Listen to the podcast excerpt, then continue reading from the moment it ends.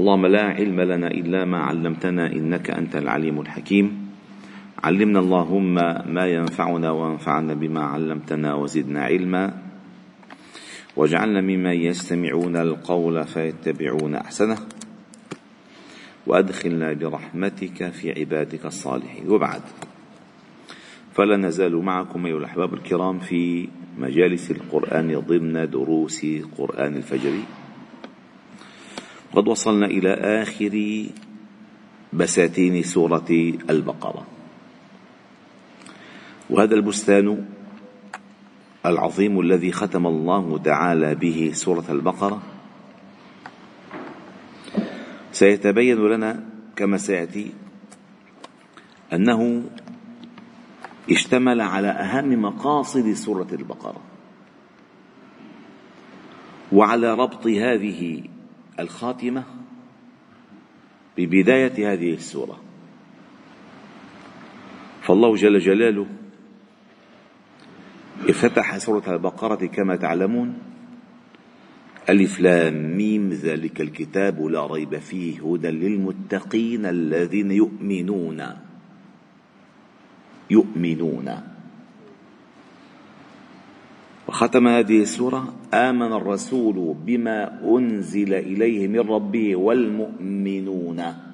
كل آمن. فذكر الله تعالى في أول السورة بعض مدركات الإيمان عند المؤمنين وأولها الإيمان بالغيب وإقامة الصلاة ومما رزقناهم ينفقون وكذلك يؤمن بما أنزل إليك وما أنزل من قبلك وبالآخرة هم يوقنون. وشهد الله تعالى لهم بهذه الشهادة الكبرى أولئك على هدى من ربهم وأولئك هم المفلحون. في آخر هذه السورة آمن الرسول بما أنزل إليه من رب والمؤمنون كل آمن بالله وملائكته وكتبه ورسله. لا نفرق بين أحد من رسله وقالوا سمعنا وأطعنا غفرانك ربنا وإليك المصير. فشابهت هذه السورة بمطلعها آخرها. وكأنك بين درتين أو جوهرتين أو نهرين أو بحرين. تبدأ به ثم تنتهي إلى مثله. وما سوى ذلك هو التطبيق العملي للسورة. التنفيذ لمعنى قوله تعالى أولئك هم المفلحون. التنفيذ لقوله تعالى أولئك على هدى من ربهم. التنفيذ لقوله تعالى هدى للمتقين. يعني تطبيق ما مر معك. فأنت تتلقى في أول هذه السورة الشهادة لك بما أنك ستفعل. ثم بعد ذلك تأتيك الأوامر والقصص في هذه السورة لما ستعتبر وتفعل. ثم تأتي الخاتمة الشهادة لك أنك فعلت أنك التزمت. لذلك هذه الآية كما مر معنا أمس عندما أنزل الله تعالى لله ما في السماوات وما في الأرض وإن تبدوا ما في أنفسكم أو تخفوه يحاسبكم به الله فيغفر لمن يشاء يعذب من يشاء والله على كل شيء قدير.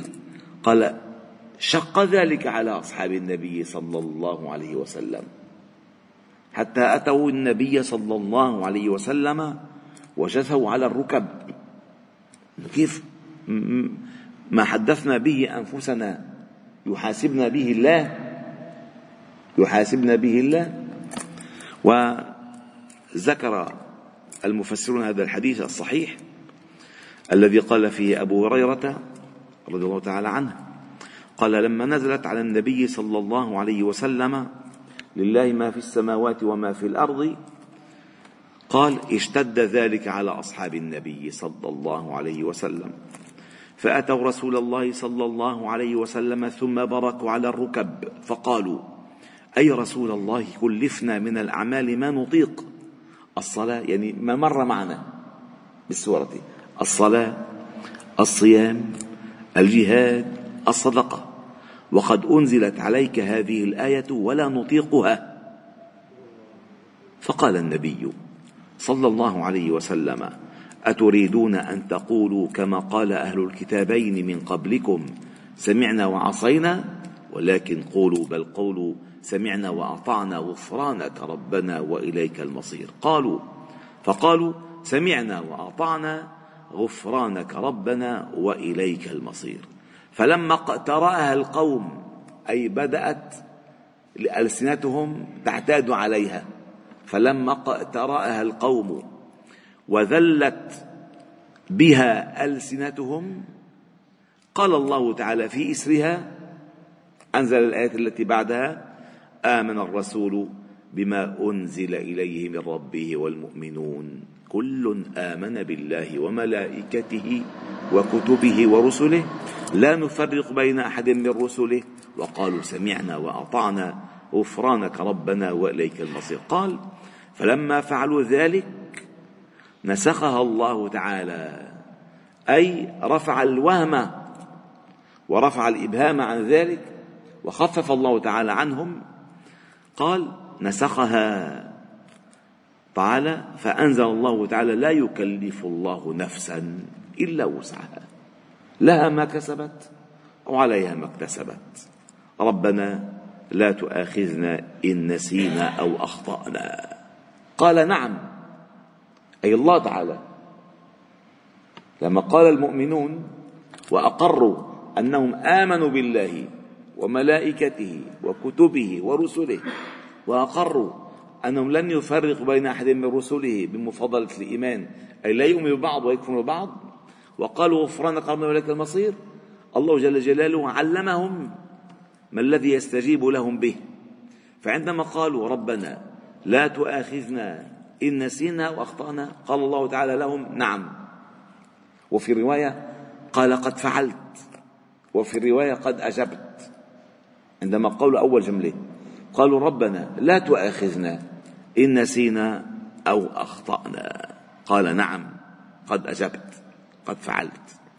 ربنا ولا تحمل علينا إصرا كما حملته على الذين من قبلنا. قال نعم قد فعلت قد أجبت. ربنا ولا تحملنا ما لا طاقة لنا به. قال الله تعالى نعم قد فعلت قد أجبت. واعف عنا واغفر لنا وارحمنا أنت مولانا. فانصرنا على القوم الكافرين. قال الله تعالى نعم قد فعلت قد أجبت. رواه الإمام مسلم. فشوفوا دقيق المعنى. تصور بعد هذه الرحلة الطويلة طويلة المليئة بالأحكام الشرعية. توجهت القلوب إلى باريها مستسلمة فقيرة ذليلة طائعة سامعة. وناجوا ربهم بهذه الأدعية التي لا غنى للإنسان عنها. فالله تعالى قال لهم نعم قد فعلت. قد أجبت. نعم قد فعلت. قد أجبت. نعم قد فعلت. قد أجبت. فورد أنه كذلك عندما كانت تقرأ هذه الآية كان الناس كلهم يقولون آمين. كالفاتحة تماما. وانصرنا على القوم الكافرين يقولون آمين آمين. فإذا هذه آه، خواتيم هذه السورة أيها الأحباب الكرام مما له فضائل كبيرة جاءت بها السنة النبوية الصحيحة. فعن أبي ذر الغفاري رضي الله تعالى عنه أن النبي صلى الله عليه وسلم قال أعطيت خواتيم سورة البقرة من بيت كنز من تحت العرش لم يعطهن نبي قبلي. لم يعطهن نبي قبلي. وكذلك قال عن عقبة بن عامر الجهني قال سمعت النبي صلى الله عليه وسلم يقول من على المنبر اقرأوا هاتين الآيتين اللتين من آخر سورة البقرة فإن ربي عز وجل أعطانيهن من تحت العرش. كنز من كنوز العرش. وعن عبد الله بن مسعود قال لما أسري بالنبي صلى الله عليه وسلم انتهى به إلى سدرة المنتهى وهي في السماء السادسة وفي السابعة إليها ينتهي ما يعرج به من الأرض فيقبض منها وإليها ينتهي ما يهبط به من فوقها من فوقها فيقبض منها. قال إذ يغشى السدرة ما يغشى. قال فراش من ذهب. قال فأعطي النبي صلى الله عليه وسلم ثلاثا. أعطي الصلوات الخمس وأعطي خواتيم سورة البقرة وغفر لمن لم يشرك به من بالله من أمته شيئا. ثلاث أمور أخذهن فوق عند السدرة. بجانب العرش الصلاة الخمس وأواخر سورة البقرة. والله تعالى وعد أنه يغفر لمن لم يشرك بالله شيئا. ما ما فعل. إن الله لا يغفر أن يشرك به ويغفر ما دون ذلك لمن يشاء. وفي حديث خاص جميل جدا. قال بينما جبريل قاعد عند النبي صلى الله عليه وسلم إذا سمع نقيضا من فوقه. إن كان عم شق شق سقف البيت إذ سمع نقيضا من فوقه فرفع رأسه فقال هذا باب من السماء فتح اليوم لم يفتح قط إلا اليوم. فنزل منه ملك إلى النبي صلى الله عليه وسلم. فقال هذا ملك نزل إلى الأرض لم ينزل قط إلا اليوم. فسلم على النبي صلى الله عليه وسلم قال السلام عليك يا رسول الله. ثم قال أبشر هذا الملك أبشر بنورين أوتيتهما لم يؤتهما نبي قبلك. فاتحة الكتاب وخواتيم سورة البقرة لن تقرأ بحرف منهما إلا أعطيته. لم تقرأ بحرف منهما إلا أعطيته. والحمد لله رب العالمين. سبحانك وبحمدك أشهد أن لا إله إلا أنت نستغفرك ونتوب إليك وصلي وسلم وبارك على محمد وعلى آله وأصحابه أجمعين. والحمد لله رب العالمين.